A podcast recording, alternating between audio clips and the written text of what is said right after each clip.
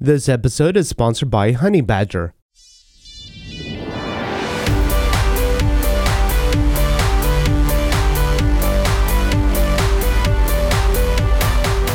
In this episode, we're going to look at 10 different tips and tricks in Ruby on Rails. So I have a user model, and within this user model, I have some notes.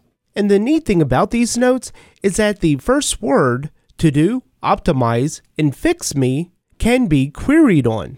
So in our terminal, if we run bin rails space notes, then it'll search through our application and it'll pick up on all of these comments within our code, and then we can get a list of these printed out.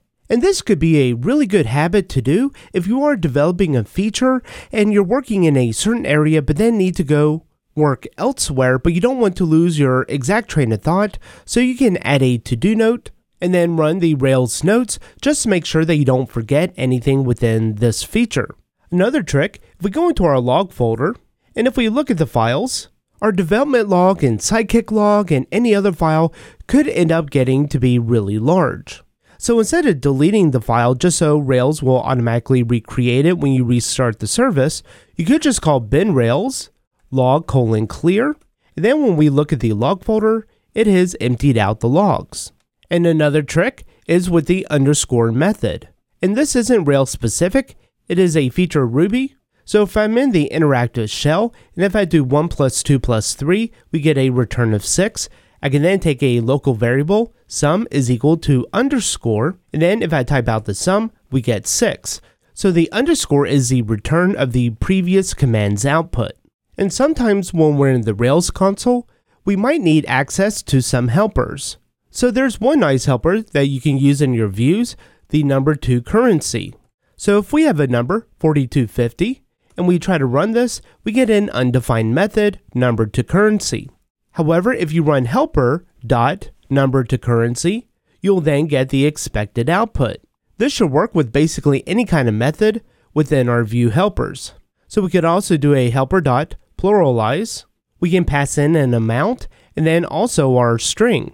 And this isn't limited to just the view helpers, we can also type in app to get access to something like our user's path. And if we call the user path, we can then pass in the user.first, then we would get the show path for the first user. And just like you can do in your view, you could also call the user URL to get the full URL, including the protocol, your domain name, and the URI. And back to the helper, we could also do some cool things like a helper link to. We can say to our users, and we want to go to our app.users path. And this will generate the HTML that we would expect within our normal view. And so sometimes when we're working on a particular model, we may not know too much about it, but we want to see what's available. So we could call user.methods, and this will give us a huge list of methods, which is kind of annoying because it's hard to discern what is available to us from Rails, and then what has been created on that model. So clearing out the screen again, I could call the user methods minus the ActiveRecord : base methods. And we got an empty array back, and that's because we don't have any class level methods. So if we had a self.usersCount, which just did a count of all the users, and if we reload our Rails console, and then if we run the users method minus the ActiveRecord base methods, we then get our users count.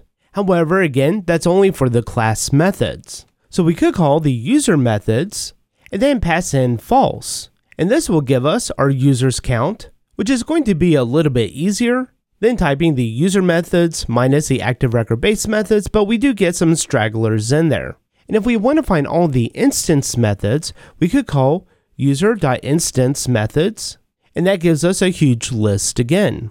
However, if we call the user instance methods and then pass in false, we then just get the instance methods that we defined in our model. And I found a few use cases for this in the past, but another trick is the Rails runner. This will essentially launch your Ruby on Rails application to execute a single command.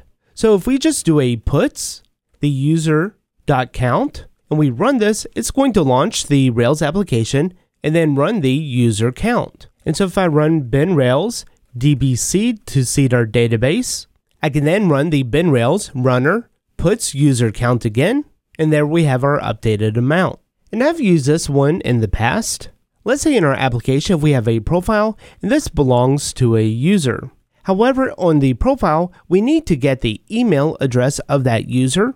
So instead of calling the profile.user.email, we could just call the profile.email if we delegate this email method to the user. So if we have a delegate the email method to the user, then we can call our profile.email and it would return the user's email. Another trick is if we call something like a user.find, one.destroy, it's going to do a lookup and it's going to destroy the user.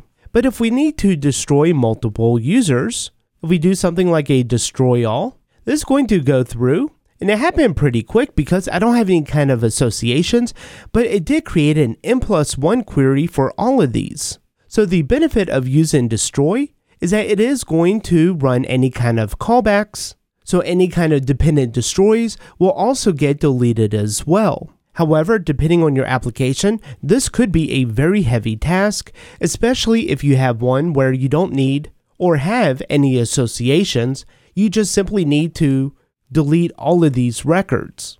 So I'll see my database again. I'll go back in my console, and if I call the user.deleteAll, it'll then delete all of the records. And so this will be a lot faster. However, it will skip any callbacks. So if a user has a profile, and you set that profile to be a dependent destroy, that profile record would still exist. So in our case, if a user has one profile or has many profiles, you can call a dependent destroy, so when the user record is deleted, the associated profile record would also be deleted. However, if that profile does not have any other associations, then you could do a dependent delete, and that's going to be much quicker. But again, if a profile in this particular case did have a lot of associations, then those callbacks would be skipped as well as any other kind of callbacks that you have created.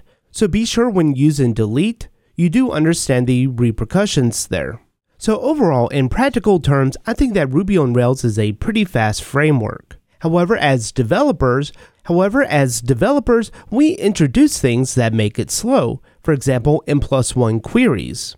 And while using the bullet gem is good, Rails does have a way where we can get a warning when we are fetching a large number of queries. And I am doing this in the development.rb. Hopefully you have a seed file within your Rails application that you're seeding with enough sample data that you would trigger any kind of performance issues early on. So if we add a config.ActiveRecord.warn on records fetched greater than, if we set this equal to 100, then we'll get a console warning whenever we run a query that fetches more than 100 records. So back in our Rails console, if we do a user.count, that's going to return 101 records. But if we do a puts user.all, it looks like it happened pretty quickly, but at the top, we got a query fetched 101 user records. And the last trick is that we're going to look at loading configs from a YAML file. Sometimes your application might have a lot of different keys that you need to set. They're not really private keys, but you still need them set for the application. So I'll create a couple. And the nice thing about this is that even though this is a YAML file, we could have some Ruby syntax that we enter in with the ERB tags. And I could just do something silly like a rails.environment. We can create an initializer file. And I'm just going to call this the app_config.rb. And we'll have our YAML, we'll set this equal to the active support : configuration file, and we'll create a new instance of this. We then need to pass in our file, so I'm going to do a rails.root.join our config folder, then the app_config.yaml file. And after we create this new configuration file, we can call .parse on it, and then we can call the rails.configuration.appconfig, which this is just a variable that I set up, because the configuration is a hash, and we can set it equal to YAML. So then in our Rails console, we can call rails.application.config, and then the app_config. And this will return our hash of variables. And from here, we can call the key_1 to get that returned. We could also call the rails.configuration.app_config to get the same thing. And if you don't like accessing it with a string, you could call the YAML.withInDifferentAccess. So that way, when you call the rails.application.config.appconfig, and then you get the key 1, instead of passing in as a string, you could pass it in as a symbol to get that as well.